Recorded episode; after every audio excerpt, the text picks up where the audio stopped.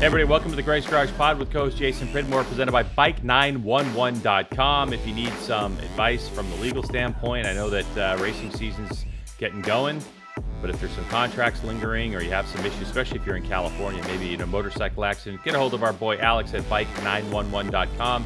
He will take care of you. I'm Greg, and Jason is here as well. JP, how's life going, my friend?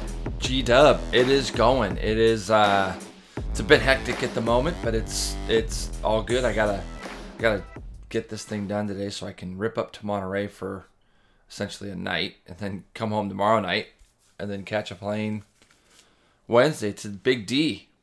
Yeah, going to Daytona Beach. Fine, then let's get on it, Jay, because in this podcast, we're going to talk fantasy from MotoGP. Fantasy. I love the way I say fantasy. You know, like I'm from some, like Chicago. We're going to talk Supercross fantasy, but let's just cut to the chase. MotoGP How are we happened. gonna How are we gonna talk about all this stuff? This is like a two hour show. We're going to, well, we'll we'll condense it down. Less, less. oh, uh, will we? Oh, will we now? Okay. Yeah. Yeah. All right, well, let's do that. So, Let's- I mean, we got to preview the Daytona 200. We, I- Yes. you know, there's uh, there's all kinds of stuff going on, including Arai News. So why don't we just get right into news presented by Arai? Doom, doom, doom, doom. See, that's the music going right there. Got and it, You know what, yeah. Jason? If you look at the forecast down at Daytona Beach, where her head, where we're, oh my gosh, where we are heading, yeah. it's warm down there. You know what that means? You wear a helmet, you sweat. Did you know Arai helmets are lined with an antimicrobial material? Yeah, that's true. It's the liner that you love so much, those antimicrobials. Give you some dirt resistance and a little bit of uh, odor resistance. You can stay fresher longer. Enjoy a comfortable ride in the latest Arai helmet. Check out AraiAmericas.com, pick up what you like, and head down to your local dealer for fitment and get yourself a lid. All right, Jason. I said it. We're in the middle of bike week. Yeah, we Daytona are. 200. Yeah, race. Doesn't it feel kind of weird? Like all the years we went down there, we would be there for like the entire. I mean, there was times when we'd I really, down for two I weeks. did enjoy it. I, enjoyed it when it was Supercross on Saturday and us on Sunday. Like every, the and flat track was in and around that whole deal. GNCC was down the street. We got to see so it was almost like going to the old AMA banquet, wasn't it? Yeah, you, know, see everybody. like one time a year that you could see it. Yeah, all the different disciplines and stuff. but, But, Greg, did you ever do? Did you um? Did you ever do CCS week and all that stuff? I never, I know, I never. The only time I raced Daytona was AMA stuff. Well, what they because what they used to do is CCS weekend was the weekend before, and it was like the big. It was the time for everybody to break open their new bikes. So you would literally get down there and you'd walk into people's garages, and they they all had that new bike smell, you know, because um, you know, people literally would just be buttoning up bikes just to get ready for Daytona. As I'm sure there's a lot of teams right now just trying to throw things Thrash. together to get down there. yeah, thrashing to get there. thrash, yeah. Exactly.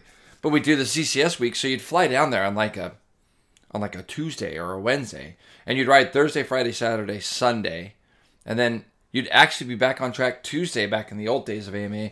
You'd, and you, it was just like just wearing out equipment the whole time. Oh yeah, definitely. And then and then there was a few years where they decided Phoenix was going to happen in February, right? So it was even worse trying to get bikes ready. But I Mm-hmm. Oh. remember too, Jay, before Airbnb, I remember you being in Daytona. You used to stay at someone's house, like rent their house, right?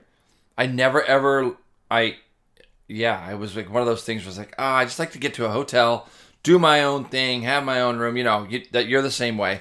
And uh, one year when I rode for Kinkos, we got um, we got put up at this house and they were the greatest people. Like just awesome people. And so I ended up staying there even after I uh, didn't ride for Kinkos. We had the you know the ability to just go to stay at their house and it was awesome. Yeah, long before Airbnb. That Had was the whole yeah, that was way before Airbnb, yeah.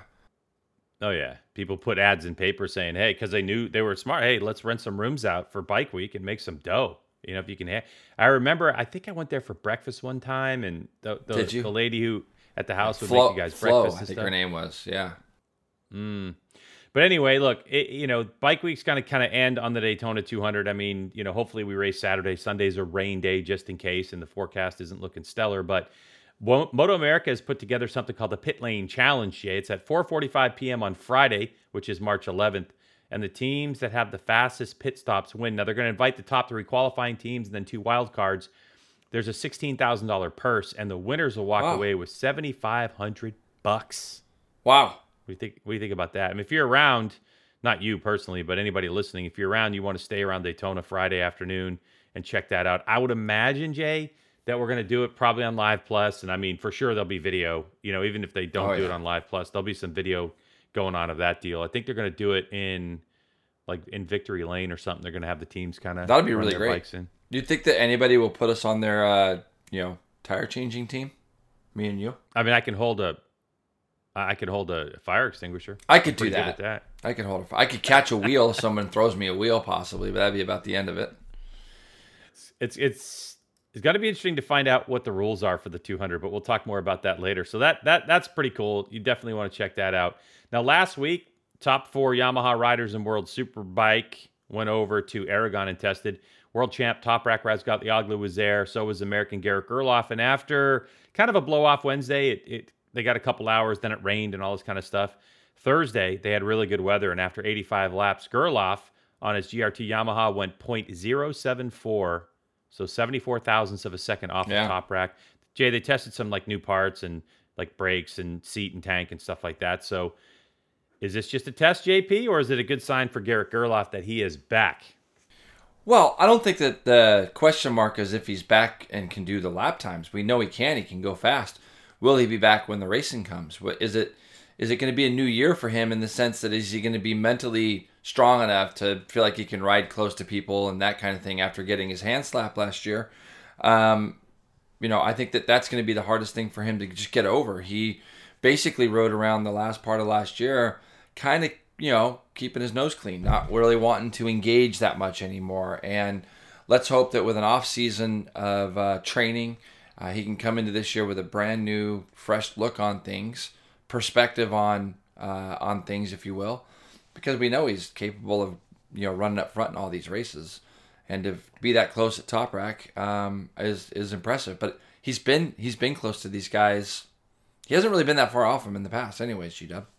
No, he definitely hasn't. Not when, you know, there's no red lights going off.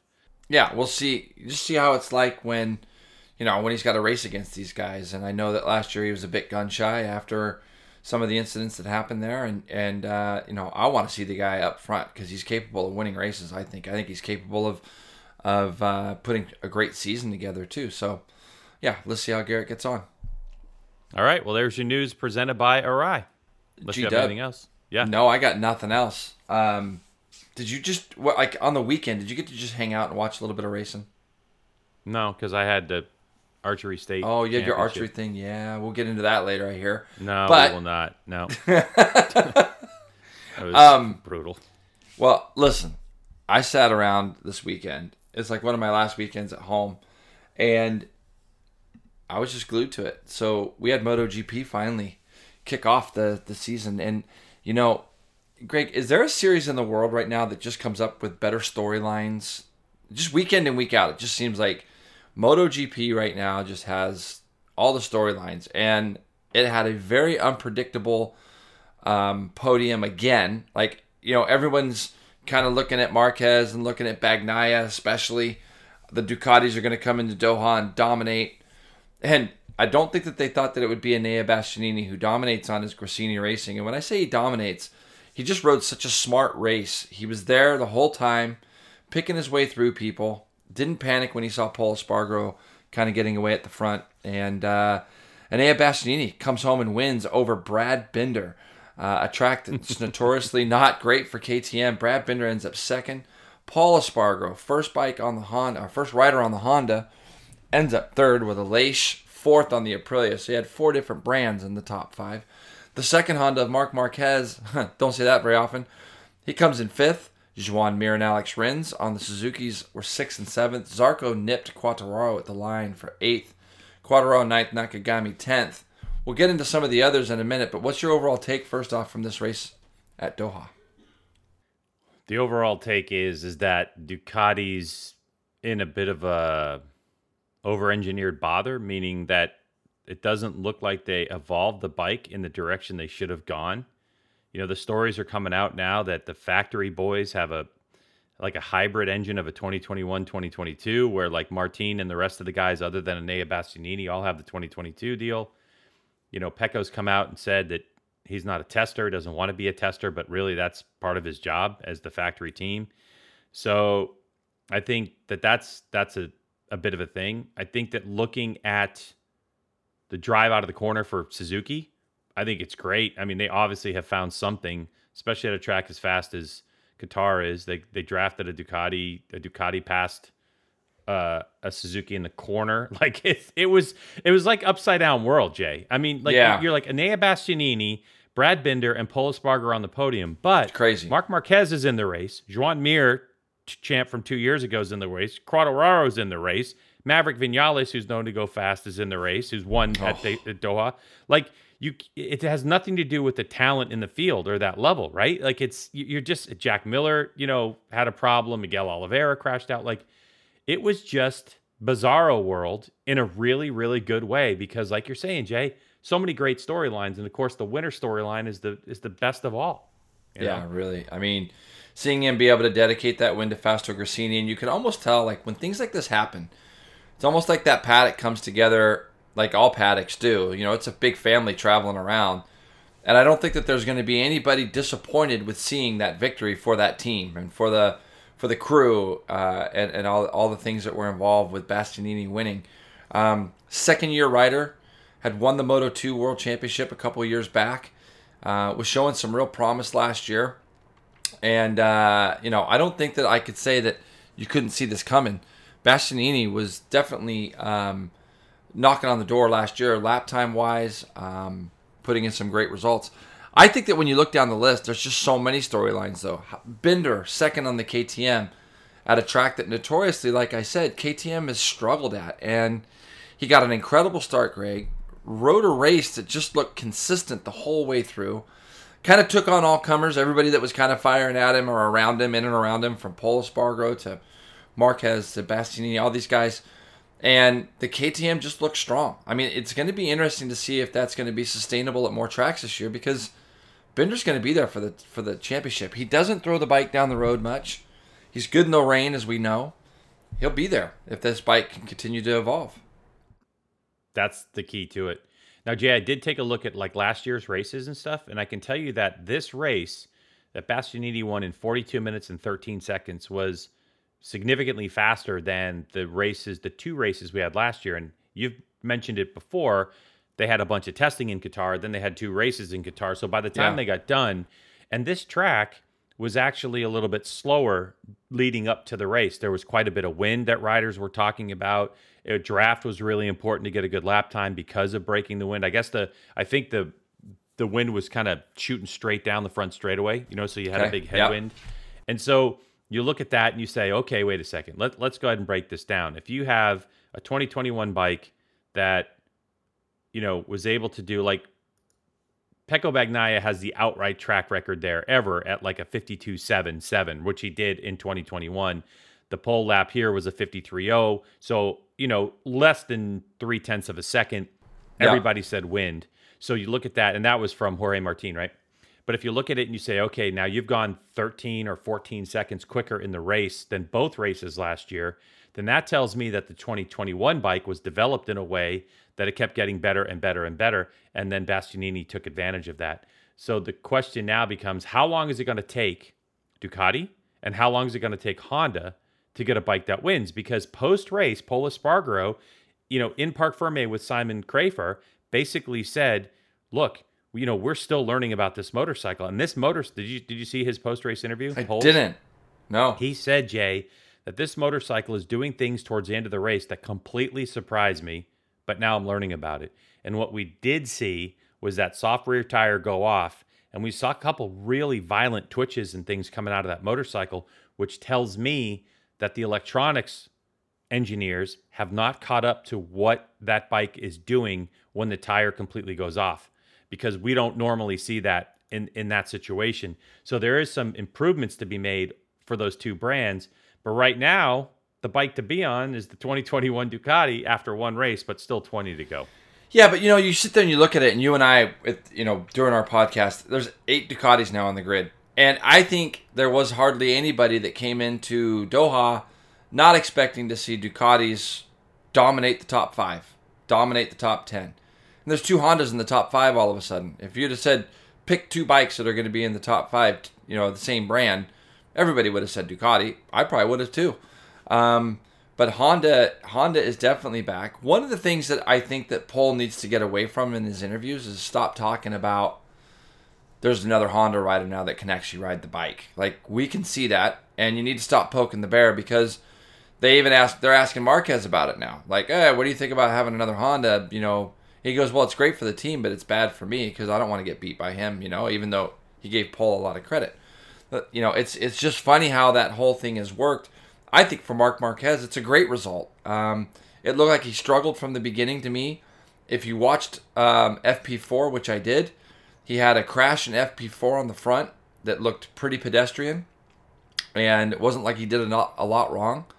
And so I think that he is still coming to grips with what the front end of that bike is doing. As you heard kind of over the weekend, you heard him talking about that a little bit because, you know, the feel that he had with the old bike with the front is legendary. We used to see him have these incredible saves. And, you know, I'm not sure if he doesn't have that feel just yet on this bike. So a fifth place, and what was he, like four seconds behind the winner at the end?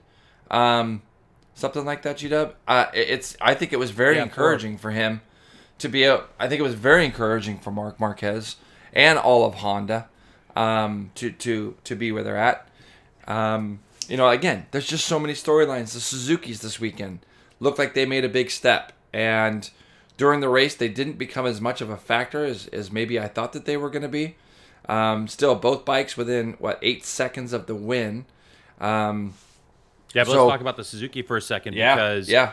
I follow one of the crew chiefs on the Suzuki team on Twitter, and he talked about exactly what we know happens all the time.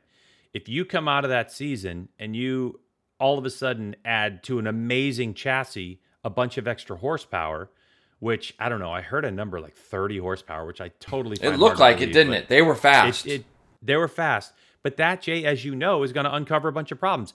It, it's no different than if I'm going five seconds slower than you go and I have I have my setup versus your setup, okay, to mm-hmm. go five seconds. Now all of a sudden I go four seconds slower than you. I go one second faster. I'm going to uncover problems. Or yeah. you have a bike that's five seconds better. I can't ride your setup because I'm going too slow. Like there's always something going on. So what uh, this crew chief Frankie said on Twitter basically was that hey we've found something and it's uncovered more problems and we got to fix it. And the thing that was evident, I mean, from lap one with Mir's bike, and I haven't read anything, I haven't, you know, like, I don't yep. know, I've been looking for a Mir interview. Dude, he got on the brakes and that bike was so unstable. I mean, the thing was twitching and bouncing. Is and it, right? it was the ugliest looking bike that was going into the corners that I saw on the racetrack. And of course, we were really focused up front. And when he started to lose ground, I mean, I knew it. I could see it coming because it was too much of a buck and bronco to ride on the brakes. And Suzuki is not known for being unstable on on the brakes. So they've uncovered some issues with that bike and that so now they're in that box, right? They're in that room. They're like, "Okay, great. We got a bike that can go down the straightaway. Now we've got to kind of keep refining it. We've done it electronically, they say. All the reports say that the connection between the throttle and the rear tire is exactly the way it felt last year, which is a huge step. So now it's a matter of how do we get this bike more stable with either what I don't know, more speed or how do we keep it turning, but yet it's it's complicated MotoGP, you know. No, it is very complicated, and I think that when you see where Suzuki's at, they've got two healthy riders that came out of the first round. Everybody puts so much on this first round, but now the championship's really going to get going. I'm was beyond impressed with Aleix Espargaro. Um, that the Aprilia looked amazing this weekend. All weekend long, he looked quick. 2.2 off the win, which I think is the closest that that bike has been to a victory. Um, Aleix Espargaro rode really well. I had to crack up last night thinking of you. I saw Vinales' comments about how this bike doesn't really work for his riding style. And I'm like, is this guy kidding me right now? This guy has come out and said how great Aprilia is and it's the best bike. And I mean, remember the, te- the I don't know what's going on with that guy, but Vinales is on another level. He's ends up 12th and he was over 20 seconds behind his teammate. So, um, you know, I think it's only a matter of time where they get two guys. That bike now, that bike and that brand have built themselves, Greg, to show that they are going to be competitive this year, along with that KTM. Now, when you look at the the big picture again, what a night for Ducati. Like when you really think about it, other than the win, obviously by Bastianini, it was a complete fail. Miller has huge electronics issues. I watched his interview yesterday, basically saying that the bike didn't know where he was on the racetrack. So essentially, he's coming off the last corner, and the bike thought he was coming out of like turn six or something, and he didn't have the acceleration that that you would have coming onto that front straightaway. He basically just said he pulled in because he was afraid of getting hit from behind. So Miller walks away from Doha again with nothing, which is just a shame.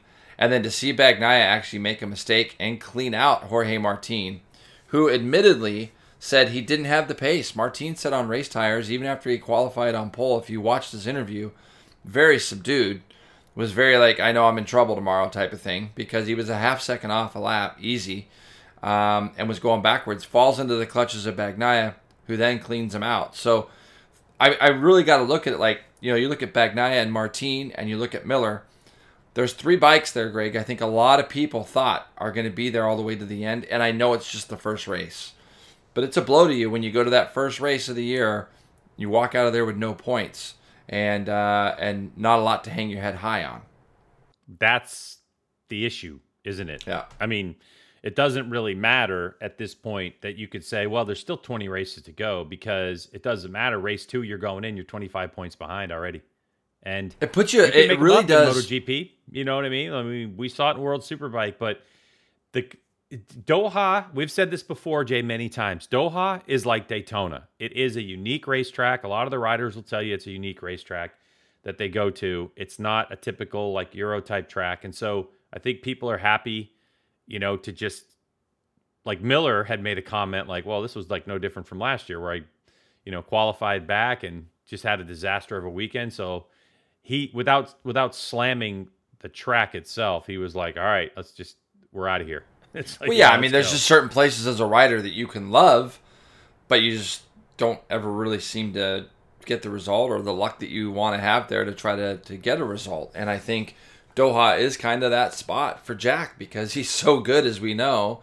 And if you watched it from the start, his start was so bad, and obviously something electronically wasn't working that well. Jorge Martin's start was horrendous. Bagnaia's start was horrendous.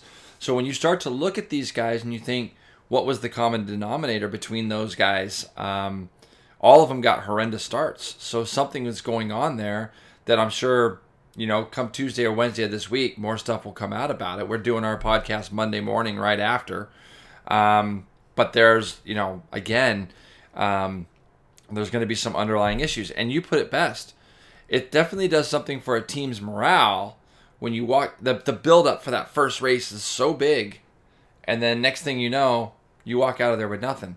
And i just think that when you have a guy like marc marquez who after the race goes hey you know what? Honestly i'll take fifth place. I'll take these points. We'll go on to the next. If that guy starts thinking that way and gets his five six wins seven wins a year but then is a kind of accepting of going like I'm gonna take my thirds and my fourths and you know what I mean? I just think that there's so many more people being thrown at him now that he's already big picture. You know, he even in his interview yesterday, he's like, ah, you know, it's, it's not my best. He's, I'm not that happy, but for a race that maybe wasn't his best, he, he still comes out of there with fifth place points. He understands how to win championships. I mean, that that's really what it comes down to. Yeah, you know, he, he understands right. that. Hey, look, man, it's just a collection of points, and better take fifth place than sixth or a DNF.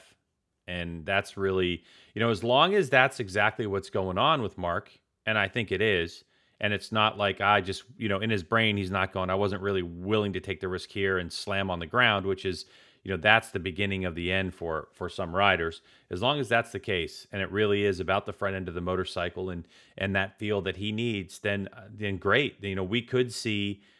I mean, Honda's not scared to spend money and, and to develop these bikes and we know that they have an unbelievable tester that's been developing these and it's a new it's a new bike i mean what what pol was able to do see the question is is what pol espargaro was able to do you can't just say well if he had a medium tire on the rear everything would have been fine and he would have dominated the, the one of the reasons he was able to get away as he did was oh, because yeah. he had that soft rear tire on Correct. so it's you know people will make that argument but it's like now there's but like you said though it. greg but like you said the data that he collected from that and the stuff that he was surprised that he learned during the race it's going to pay dividends later on, you know. And I think that um, Paul.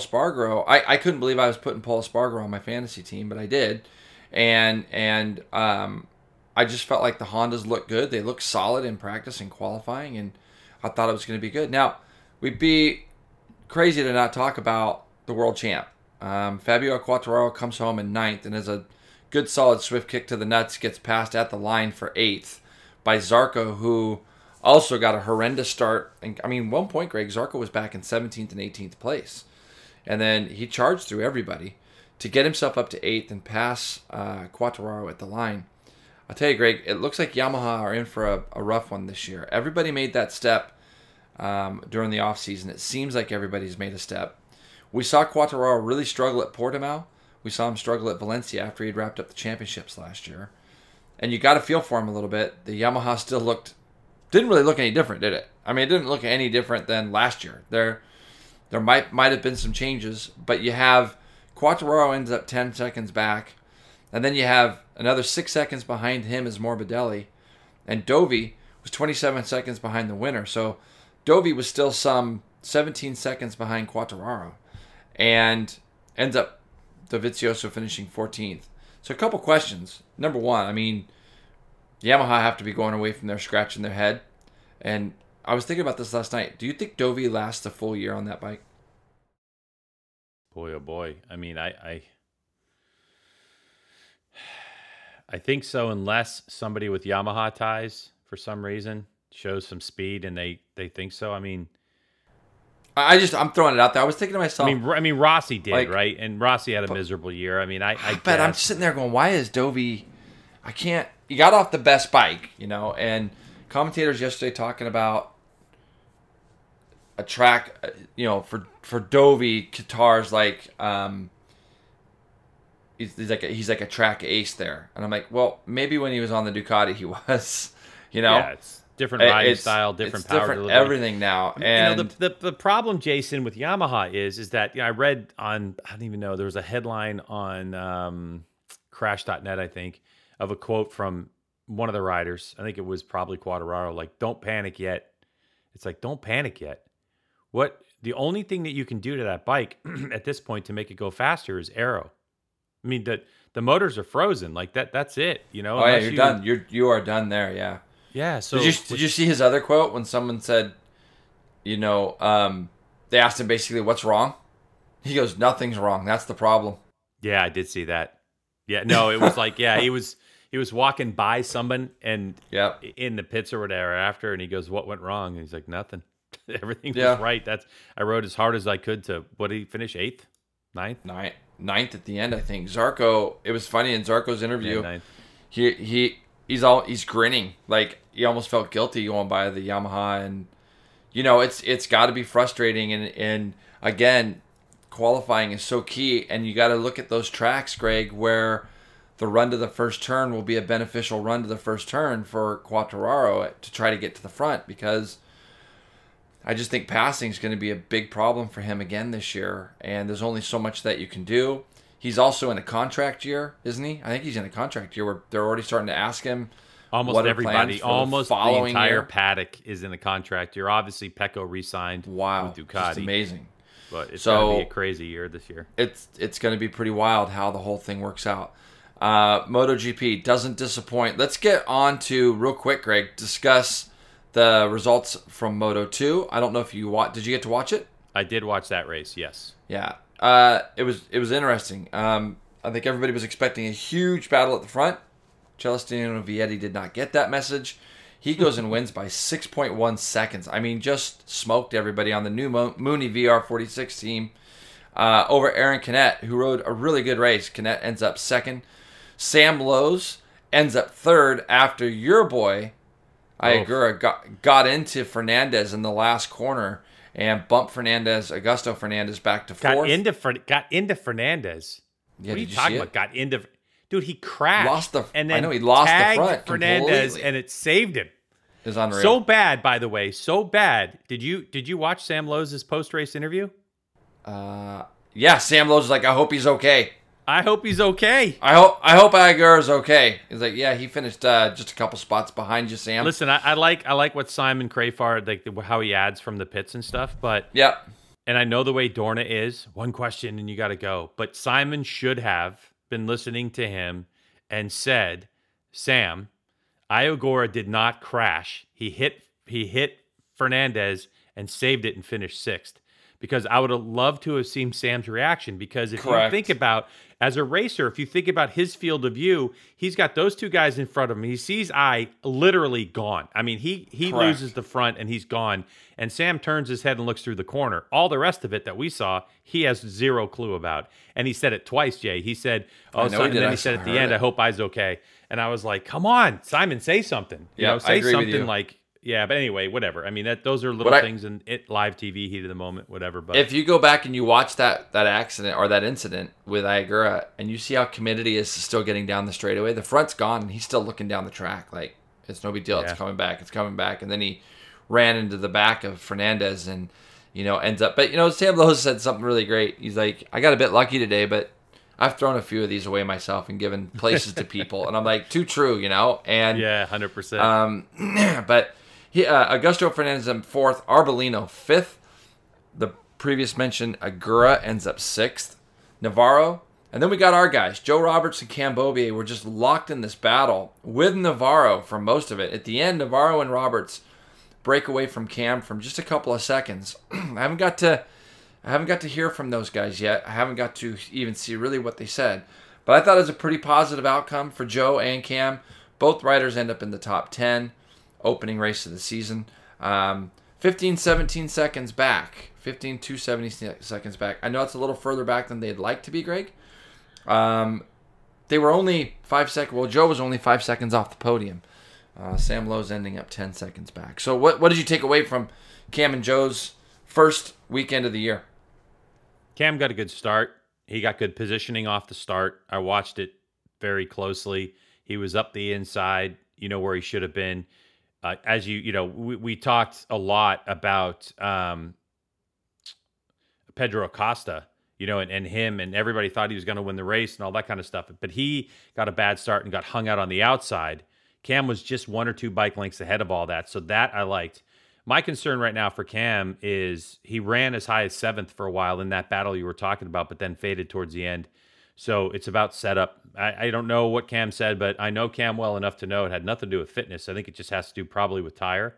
And that's the thing that they've got to work on get this tire to the end of the race. Mm-hmm. I think Doha's Doha. I think Cameron can show some speed. He knows in speaking with him that he should be right there with Aron Canet because those two ended up together at the end of the last season a lot and Ai Ogura. So Cam knows that he should be up with those guys based on what happened last season. So I, I would think that Cameron is okay with it because he went straight into P2 and was comfortably in or Q2. I mean, he went straight Yeah, into it was Q2. really good. Was comfortable in Q2 in terms of like it wasn't like he was on the bubble. I think he was what ninth maybe or eleventh, and they take Yeah. 14. So Yeah. he was in there. So so that is a step. I think that you know I would like to see Cameron make a bigger step. You know, and, the, when we go to these next couple rounds, especially when we get back to Europe, because if Cameron, I think, can grab some podiums towards the end of the season, I think we'll see Beaubier go right into MotoGP. Well, it'd be interesting to see how that works out. I mean, don't and we can't discredit Joe either. Obviously, Joe put I think put a great ride together. Eighth place. Um, I know it's not where he wants to be, but both those guys were battling. They had Navarro to deal with the whole race. Marcel Schrötter with a broken hand came up to finish tenth, just behind them. Um, and then we have Jake Dixon, who was quick. Acosta, who that was the storyline coming in. Acosta was the big, big storyline. In fact, when you look at the MotoGP weekend in a whole, everybody was kind of expecting it to be kind of like a Bagnaia, uh, Acosta, Foggia, um, you know, per race uh, as far as MotoGP two and three, and it didn't work out that way. Acosta ended up getting pushed wide early and was almost dead last, Greg, as they went into turn two, and he fought his way back to twelfth. Albert Arenas, Alcoba, and Fenati ends up with the final point.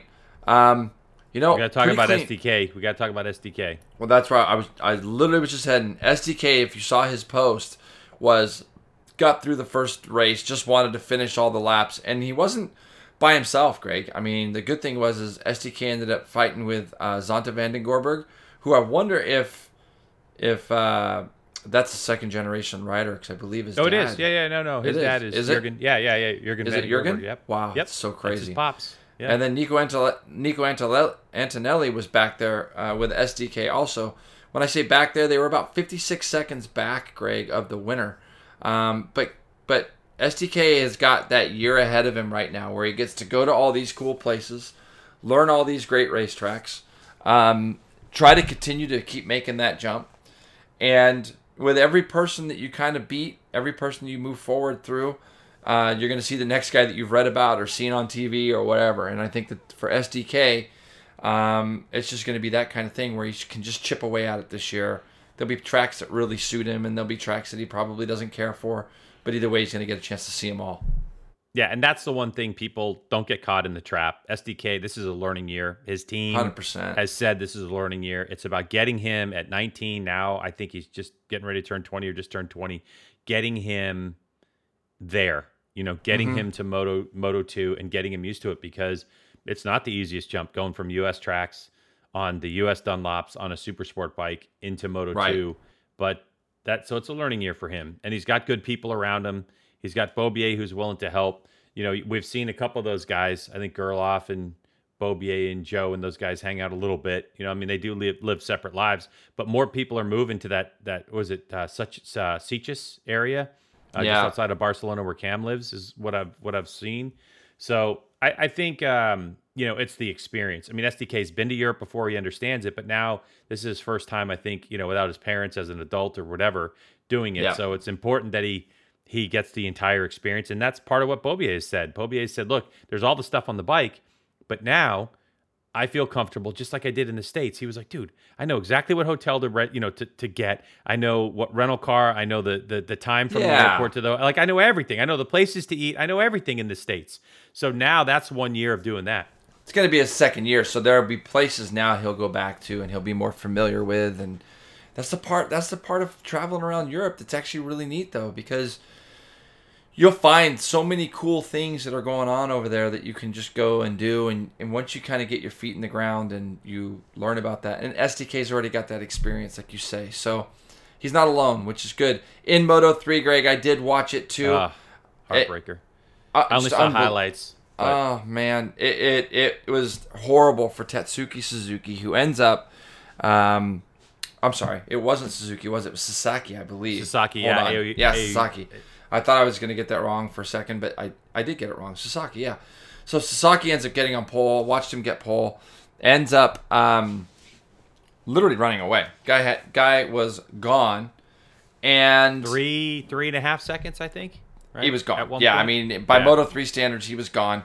And the worst part about it was we don't really know exactly what happened. We saw a video of him almost getting high sided out, and they said that that could have caused it, and it could have. But the problem is, Greg, is that that is st- if that had started to come loose, if you saw how on the left side of the bike his fairing was dragging, and had if that had come loose and he went into that tight left, that could have been the reason he almost got high sided out. So I'm not exactly sure what came first there. If he got high Uh, sided this morning and I read came off. mechanical, Jay. Like it was a mechanical, and I don't know. I don't know anybody who says fairings falling off some mechanical, but it Well- might have been something else. It's so hard to say because they They alluded, and you could even hear Simon say that the Moto 3 bikes have so many components that they've tried to make them so so much lighter that some of the durability of those might not be as good as it should. And but it's kind of weird. I've never seen somebody high side so hard where they pull the you know where they break uh, the the uh, body work. That said, it could happen. I could see definitely how that could happen. But my concern more was that um, maybe he drugged the body work, and that's what caused him to have a big moment. Because it didn't look like he was having very many big moments up to then. Andrew Migno comes through to win the race over Sergio Garcia, who was penalized earlier in the race for his first lap. I don't know incidental contact. If you did you I don't know if you saw that, Greg. But, yeah, whatever, um, man. They, I mean, they even have graphics now that, that are going to tell you if there's a warning, if there's a penalty, Oh, if there, you know what I mean. wears me out. It, it the, literally the fact that it makes its way into the graphics package means it's here to stay. You know, so now you have the pylon, which is what we call that left hand, you know, side of the Yeah, screen where all the yeah. everybody's stacked. And so now on the left side of the name, they're even using that space to identify.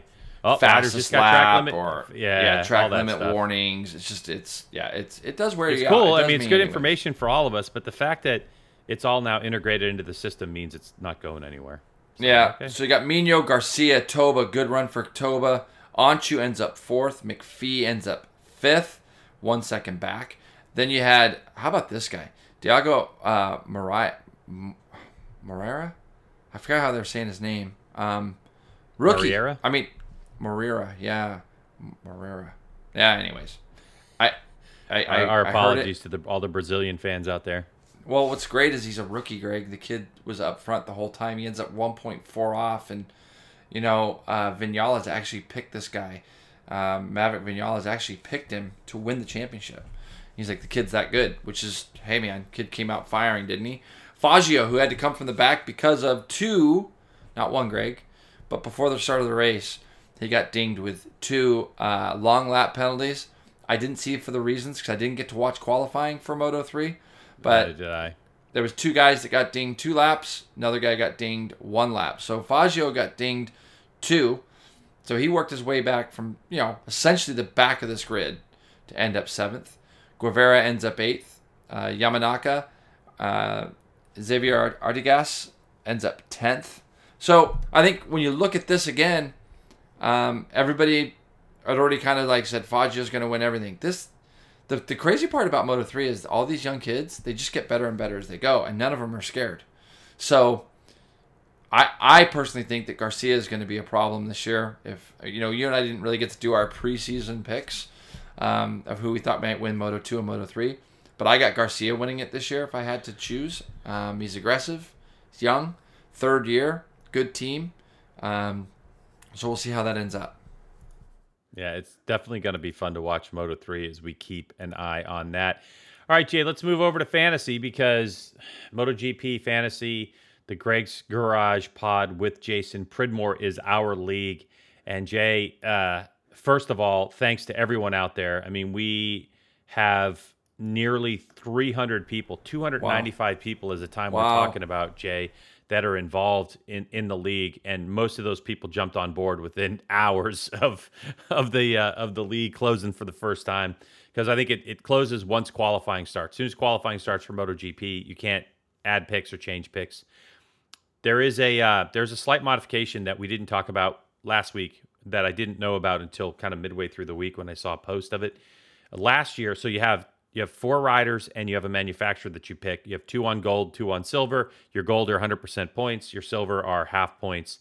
And your manufacturer, I think Jay, like you were saying, is the first two riders points. I think together. So, yeah, two riders. Yep. Uh, now, two last year, riders. you, last year you could only change one, one rider or the manufacturer. That was it. Now you're up to two. You're allowed to change two in uh, in in, in each week. So that's going to add add a nice element to it. Uh, hats off to JR12 Racing from Canada. It's got to be Jack Roach. It's got to be Jack Roach. from Canada. He put like Yeah, from that's where he's from. Maybe. All right. That's where he's- If, it's got to be Jack. I thought he's from the I thought he's from the UK. So Jack Roach, he if is, that's he is you, English, but yeah, he lives. Yeah. He lived up in Canada, and and 115 and a half points, dude. 100. but yes, there's three turbo there's- boosts. Three in 21 races and he already used one. So already used one. Okay. So I'm gonna go really. So that's a fake first place right now. I'm sorry. That's fake first. it is first technically. But Take it. Tennessee Take it. Jed, for it. yeah, Yeah. Tennessee Jed comes out with 108. Uh, T Probes two with 106.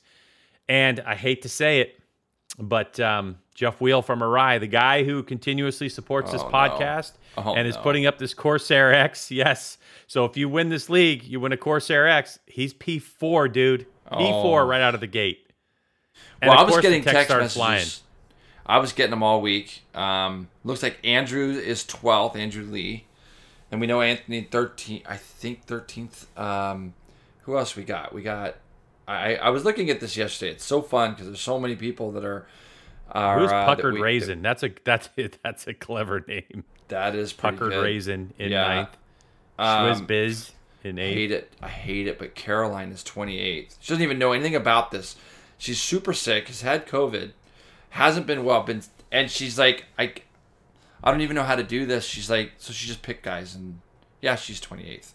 I was. By the way, whoever's in I was 30 56th. whoever's yeah, you suck. Whoever's in in uh, 31 place as a Aprilia KTM, Yeah. Yeah. Aprilia KTM, you are you need therapy because obviously you can't pick. You're you're you're just torn.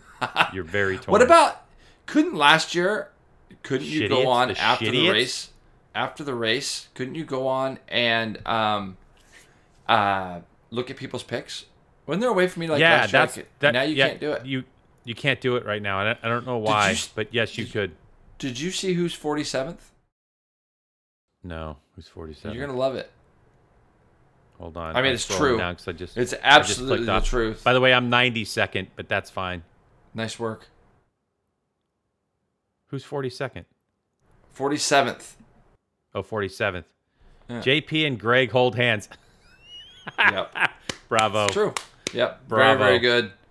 So Kyle Wyman got ahead of me and Raj got ahead of me during qualify um, during the race. I don't know how. I well, I do know how. Listen, I'm your, fine. Your boy I had- Bagnaia I- took out took out my Tell, guy. tell me who you had, because I'll tell you. I had Marquez and Mir as gold, and I had Rins and Pol Espargaro as silver, and I had Suzuki as a manufacturer. And the reason you I had to do that was when I took Ducati, like there just wasn't enough You're money to budget. spend. I Yeah, got- was over budget, so It's pretty weird how we do this, but I had Marquez. Mm-hmm. I had Marquez and Martin or Marte. Sorry, Marquez and Rins as my uh, dude, you and your. Rins, man. I You don't love know. I suffering through that guy. Drives me fuck, drives me nuts. I had Jorge Martin and Pol Espargaro as my silver, and then I had Honda as my uh, as my manufacturer. All right, so we're we're we're pretty Anyways, different. we're on our way. First round of the year is out of the way. Um, Come join us. Come join us. Great Yeah, it's Garage fun. Pod with It's really yeah. Uh, and plus, there's some social media posts if you need the code to get in. But we nearly have 300 people. It's going to be great. And if you just missed the first one of the season, that doesn't mean much because obviously, No, yeah, if Jack Roach is Jack Roach, that dum dum, he used one of his uh, one of his turbos in, in race one. I mean, it might prove to be a strategy. If it, it's Hey, it's running a soft know. tire is what Jack did. He threw on a soft tire and said, "I'm going to try to get away and then let people catch me to the end of the season." Who good knows? for him. Yeah, Yeah. It'll be interesting. to see. I wonder who he had. I wonder who he turboed. Probably Marquez or something. But That's what I want to know too. Who did he turbo? yeah, we don't. Who did really you waste really that know. turbo on? Because if he wasted it on on Enea Bastianini, then tip of a cap. You know? Did you see Uncle Uncle Skip's league? That the one where we have to draft everybody. Yeah. That worked out good for me. I ended up getting Bastianini as the as I was the ninth pick. I got Bastianini. You did Well, that was the thing. We were texting. I was trying to find your text, and I was going to screen grab it and post it because somewhere in our text thread, watching Supercross, you were like, "I feel pretty good with Bastianini in ninth." You were in ninth. I did. Not him I- being ninth, but you were in ninth place in this rotating pool. Yeah, I, I didn't mind it. It's going to be interesting that to see how the whole thing goes down and works. It'll be fun. So, Greg, we are on our way Wednesday. I don't know how I'm going to get there because it's I got a lot going on. I'm hoping I catch my plane, but anyways, I'm going to be there. Wednesday we take off for Daytona for the Moto America Daytona 200. I'm excited to get there. I think that when It we is look, not. Hold on. It's not the Moto America Daytona 200. It's Well- just the Daytona 200. okay, I'm working for Moto right. America. I'm going down there with Moto America. Yes. yes. Yes. Yes. so the Well, Daytona there are Moto America races. Yes. Uh, I'm excited about getting down there. I think this is a good move for the for this race uh, to try to get some nostalgia back in it by looking at the grid for this race. Uh, when we started to kind of breeze through it last weekend, um, we have so many people from so many different countries. We have so many people that um, are regulars of our championship that have chose to get down there and, and do it. There's going to be a few people that aren't going to be there that, that of course, but I think the 200 this year has probably got more hype built into it than we've seen in the past. And I'm, ex- I'm expecting a good race, uh, providing, providing, providing that we can just get some good weather. It looks like the weather could be a bit iffy, like you told me before we started the podcast. And, um, you know, I just want to get down there and have a good time. All right, let's take this to the next next level for the Daytona 200 because Jason, uh, tire wars are on. Okay, so the big the big the big news I think is is that the attack performance Yamaha team. So it is obviously we've told you Jake Gagne and Cameron Petersen are going to be riding. R6 is prepared by Richard Stanboli's attack team. It is not the same team, obviously, that their superbike team is, and it's open tire war. Jay, they're riding on Pirellis. Yep. So Jake Gagne, Cameron Petersen on Pirellis. I've also heard that Jeff May will be on Yep. Pirellis as well as Sam Lochoff. Now it looks like your Dunlop riders are going to be Josh Herrin, uh, Josh Hayes, uh, Richie Escalante, you know, a couple other people. I don't know what Eslick's going to be on on the Triumph. I don't know what Paasch is going to be on on the Triumph. Yep. But you know, I gotta think that tire Paasch is going to be on Pirellis. That, think didn't he so, win too. it on Pirellis? Yeah, I believe he did. Yeah, Yeah. I know he did because Dunlop hasn't won the 200 in a couple of years, uh, even though they have a new rear tire specifically for this race. So very interesting. Uh, we're going to talk about it more in the in the broadcast for the Daytona 200 about Stanboli's deal. But I did talk to Richard Richard J, and Yep. one thing Richard told me that I could say is part of the incentive for them to run Pirellis was in testing. They just you know when they tested they were they had more tires to test in the time that they had to test, but dangling out there if attack wins the championship if whatever the name of the team is called the fresh and lean uh, progressive yamaha team wins the championship this year then whoever wins that championship for richard they're putting that superbike in a crate and shipping it over to world superbike to do portimao and Yeah. of course those are pirelli tires so there is some incentive that goes just beyond the daytona 200 but i did speak with the head of dunlop racing mike buckley and he told me that you know what? Moto america is control tire jay okay? And Yep. they like it like that but he likes competition more. Buckley's been around as you know a long time. He was during you know around during the jim era jim allen era. Yep. and they love competition. Competition breeds you know Better all kinds of incentives, performance, innovation, all that kind of stuff. So, anyway, it's going to be very interesting to see how that all works out because the Pirelli tire, I think, has won the Daytona 200 at least the last couple of years, uh, if not more than that. And so Absolutely. Dunlop, and then there's, I believe, there's also going to be a rider in there on Michelin's, a rider or two, and Bridgestone. So Yeah. we'll talk about tire wars in there. But Jason, Josh Herrin, Ducati, Josh Hayes, Yamaha, Kevin Olmedo is in the mix. Jake Gagne, Sam Lochoff on the Suzuki, Cameron Petersen again Yamaha, Richie Escalante now on a Suzuki 600, Danny Eslick Triumph, Brandon Paasch last year's winner Triumph, Hayden Gillim GSXR 600, Jeff May GSXR 600, Chris Paris I think I'd throw in there. You have guys that still can show some speed like Carl Soltisz, Max Angles, but of the people that I mentioned, what do you think? How big do you, I'm not asking you for a winner because to ask Yeah. for a winner in Daytona 200 is ridiculous. What I am asking you is how big do you think that this lead pack is going to be considering we haven't seen anybody turn a lap yet? We have no idea how fast the Ducati's actually going to be after Right. they load maps into it and all that kind of stuff. What do you think? You're going to have at least 10 or 12 guys at the lead group to start the race for sure. Um, it depends, you know. You have a couple teammates here. Lochoff and Escalante, Gagne and Petersen. Do they all work together to get try to get away from the pack? I just don't think it's going to be viable the first half of this race. We generally will see guys that could be up to a second and a half off in qualifying. When the race starts, Daytona has a way of dragging you around the bankings, and you can stay there within that that that lead group. Um, where it becomes super key, where we don't see this at any other race that we do, are the in laps and the out laps. So you've got to continue to push all the way to the time you get to pit lane, um, and then you got to get that bike slowed down for the pit lane speed when you come onto that pit lane. Uh, and it's very difficult to do at Daytona. I mean, to get your brain around the idea that you're going six gear pin through and around the banking and coming down off the banking onto what would be pit lane, and you're still doing it wide open. And then all of a sudden you get to where you have to have the bike slowed down. There's going to be a lot of. Um, it'll be interesting to be down there to watch that uh, at the end of that pit lane. but the teams, this is where they become so important. And I think it's outstanding that Moto America has put together a team challenge for pit stops uh, on Friday, like you said. It'll be fun for us to see, and I think it'll be a big tell, Greg, of the guys that you will be able to go to the front. It's almost like if you had to pick your team based off of what you might see Friday night in the pit stops, it could be a big thing. So then you got to look at the attack team and you got to look at the M4 team. Two teams that are going to be able to do great pit stops. Teams like TSE, who have been around, they're going to do great pit stops. Um, so I think when you look at it, it, it comes down to those guys, how well they're going to work together with pit stops and things like that. It's going to be the key. Gonna be Outlaps. fun to watch. Whew. Outlaps. Outlaps. Outla- outlaps. Yeah. And you know what, Jay? It's really interesting because we're going to be, over the course of this podcast, we're going to be talking to um, a guy who knows a lot about tire warmers and stuff, uh, Cap. Yeah. This guy, uh, Greg. And um, part of what we're going to talk about is, yeah, We're going to talk about. We were talking about this exact deal.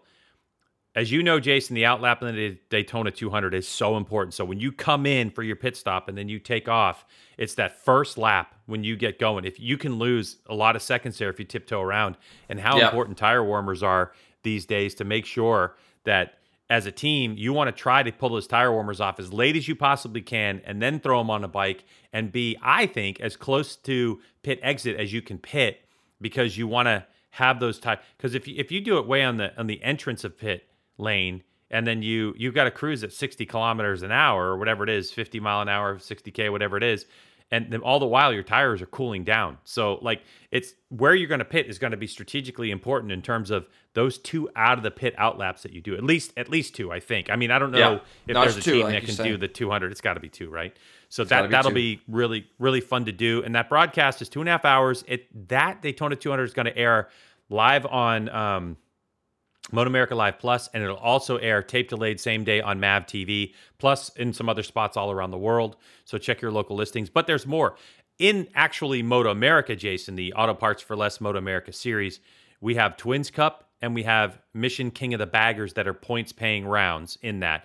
Twins Cup entries, we talked about it, 46 entries. It's Unbelievable. Loaded Should with be an talent. insane race. Yep. Yeah, loaded with talent. And and King of the Baggers up to 18 entries this time. You have Kyle Wyman, your defending champ, Travis Wyman, Corey West, Frankie Garcia. You have Tyler O'Hara. Rispoli is in there. Taylor Knapp is come. Bobby Fong is on the Roland Sands design bike. That one looks good. Uh, Eric Stahl is back. Shane Narbonne, as I'm sure you remember Wow. Shane from a couple Yep. years ago. Yep. Massachusetts boy. Or yeah, he's he's back in the mix. Patricia Fernandez is racing. Jeremy McWilliams of MotoGP fame. Crazy. Your Yeah. boy Andrew Lee, Hawk Mazad is back at it. So there's a ton of talent that are loaded into that. And but I don't want to discount also, Jay. There's a Super Hooligans race, 25 entries in that one. That's that Roland Sands race, and there's a couple really fast guys in that one too. Nate Kern is in it. Uh, Corey West, Tyler O'Hara is in the mix in that one as well. You have uh, your boy Rennie Scaysbrook from Oh, yeah, Australia. Rennie. Yeah, Great. Rennie's Rennie's racing. Uh, a in Super Hooligans, he's racing an, an Indian Chief. They're totally different bikes. They're not. I don't Yeah, they're yeah. not baggers. Uh, Andy DiBrino, who's been ripping around, he's on a Ripping. KTM 890 Duke. He's you know been on his way. Sh- uh, in the race, and so there's a ton of talent. Some names I didn't mention in the in all three of those. It's going to be. So fun. that- all the all the classes should be really fun to watch. I mean, again, you know, the bagger thing to me, as you know, I, it hasn't quite like with me. Got me extremely excited. Mm-hmm.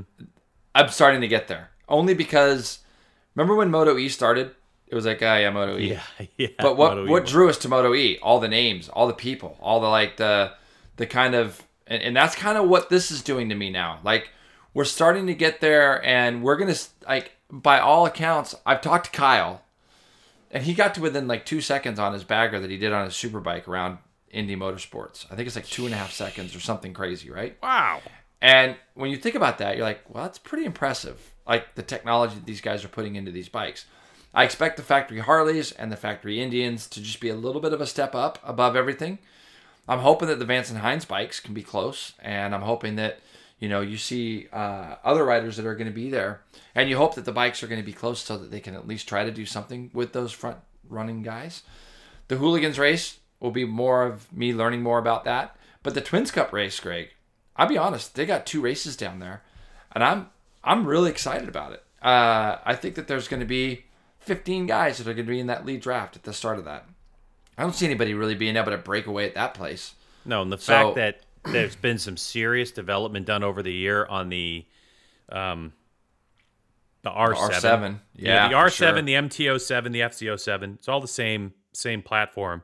But there are there's a lot of Yamahas in the field. And, There are. you know, quite a few. there- What what we're seeing is the class used to be dominated initially by the Suzuki SV650. Yep. Now the SV650 is just slipping. I mean, I think there's only like maybe five or six of those in there, and it's all Yep. Yamahas and Aprilias now, and it makes a lot of sense. But Twins Cup should be really good. The talent is is unreal. I mean, you have Kaleb De Keyrel obviously carrying the number one plate. You have Trevor Standish, uh, Jackson Blackman in the mix. Corey Ventura is there on an MP13 racing. Hayden Hayden Schultz is in the mix. I mean, Teague Hobbs, Ben Gloddy. I mean, dude, it, it's just I could just loaded. keep going and going and going down the list. And these names keep popping out at you, and you're just like, you got to be kidding me. I mean, there's so many riders. Gus Rodio is is now there as well. And Yeah. it's like, dude, this is crazy. It's going to be great Yeah. race. That'll be Gonna be on good. Moto America Live Plus. Okay, so if you're looking for the hooligans in the Twins Club Cup, go to Moto America, get the Live Plus app. It's totally worth any money you spend. There's so much good content over the over the course of this season, and of course, compared to last year, I think it's the same price, but you now you're getting two extra races. You're getting Daytona 200, and you're getting our 10th race uh, in Moto America this year, where we had nine the last two years. Um, the baggers race will be on Fox Sports. I don't know if one or two yet, but if you're looking for the baggers race, it'll be same day coverage, a little bit delayed for us, both Saturday or Friday and Saturday. So again, it's a Thursday, Friday, Saturday race weekend because Sunday is a just in case rain day down in Daytona. We do not race in the rain at super speedway courses. It just doesn't happen. It's too dangerous. Nope. No, and it's good that we don't do that. I I was lucky enough to get the opportunity to ride Daytona in a pouring rain long time ago. It wasn't the funnest thing in the world. So it'll be uh you know, let's hope that we don't have to use that rain day. Um, but if we do, it's there and and uh, and we'll you know, we'll be there for it. So All right, Jay, let's talk some supercross, unless you have something else you want to talk about there. no, I was just gonna say we we've already kicked off kind of bike week with racing down there, haven't we? We certainly have, and that was Supercross, and what an atmosphere, Jason! Holy crikey! I mean, the atmosphere down there. You know, I think uh, Tomac said after the race it was like Redbud, which is gnarly. And and if you saw the video that Weigandt posted up of Unreal. like the jailbreak at you know the podium, people rolling out of the stands, coming across the speedway, and and flooding the podium, it was pretty gnarly. But in the end, it was Eli Tomac who chases down Cooper Webb and Chase Sexton in third, Dylan Ferrandis, Justin Barcia, Marvin Musquin, Ken Roczen, Malcolm Stewart in eighth place, Jason Anderson ninth. They didn't actually finish like that on the racetrack. However, they got penalized for the two of them got together again. I mean, the the Christmas cards are not going to be flowing between those two anytime soon. But they got together, went down, picked the bikes up, and they rolled like off the racetrack and gained an advantage according to AMA. So they got penalized one spot each, I believe. But Jason, I was I was watching the race, but I was actually on a conference call at the same time until Yeah. 12:30 East. So I think what I saw was Cooper Webb leading and Eli Tomac just started reeling him in, reeling him in. But I didn't see the pass for the lead. So tell us what happened. Basically, basically McElrath was trying to get out of the way, and he got in the way of Cooper Webb uh, as they came up through the whoops and little. I think it was like like a little double right after the whoops, and um, in his bid to try to get out of the way of Cooper Webb, he actually got right in the way of him, so Tomac was able to get through. Now Tomac's bike was starting to overheat. That was what was crazy. Is like sort of with three or four to go, you could see smoke coming off the bike, and um, uh, but you know, they were kind of saying, you know, this is probably Ricky. Ricky was and Leigh Diffey were talking about this is probably when you put a board out, just saying take your second place and go from there. And I was laughing because I'm thinking to myself, this guy's going for win number six right now, yeah. and there ain't no way he's there's no way he's pulling over to try to not pass Cooper Webb, but he did have something there that worked for him in the sense that McElrath just got in the way. Um, I think when you look at the Do you, overall do you think he race would have won anyway? Do you think like do you I do. he- I do. I just feel like he would have. I Okay. don't think that he was closing it down, Greg. It was there. I think Tomac would have won anyways. Um, Cooper Webb, though, this is kind of his time of the year. He kind of gets start, starts to shine a little bit when this when the championship starts going back east, as we know. So it's going to be interesting to see how he gets on. Chase Sexton did a great job, ending up third.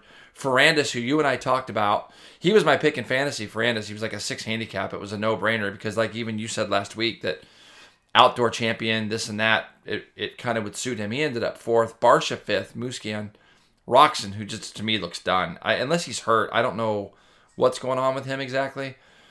Stewart and Anderson and Dean Wilson end up top ten. Stewart Anderson thing to me, you kind of wonder, Greg, did they really get did they really get penalized for? Did they really get penalized for like running along the racetrack, or did they get penalized just for semantics? I I personally I was really pulling for, for Jason Anderson this year to win the championship. I think coming off, you know, a championship in the past, jumping to a different team, I thought, you know, but man, he's kind of turned into that guy that can't go by people without running into them. Like I don't, I, I have no problem with aggressive racing. I have no problem with it. But again, it kind of goes back to there's one common denominator every weekend right now, who always seems to run into people. Does it not seem that way to you, or am I just not seeing something? No, he definitely has run into more people than Malcolm, but it just it it just seems like those two have got some type of magnet together at the moment. And the the problem is not the penalty, Jay. The problem is now Tomac has got what? It's 203 to 185 over Anderson. No, it's that yeah. that's it's it's these penalty it's these getting knocked down. Jason has a speed to win races, but he's getting into Malcolm or other people and and he's getting knocked down. but he's doing it every weekend. that's what I'm He's doing saying. it every It's just- weekend.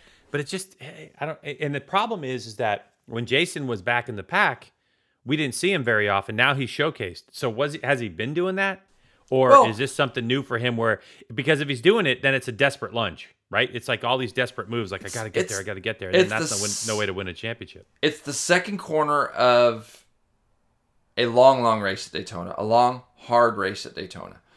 Tomac is already there in the front, so it's not like you're, not like you're thinking to yourself, "I got to get away." I don't see Tomac in front of me. Maybe he's buried. I got to get away.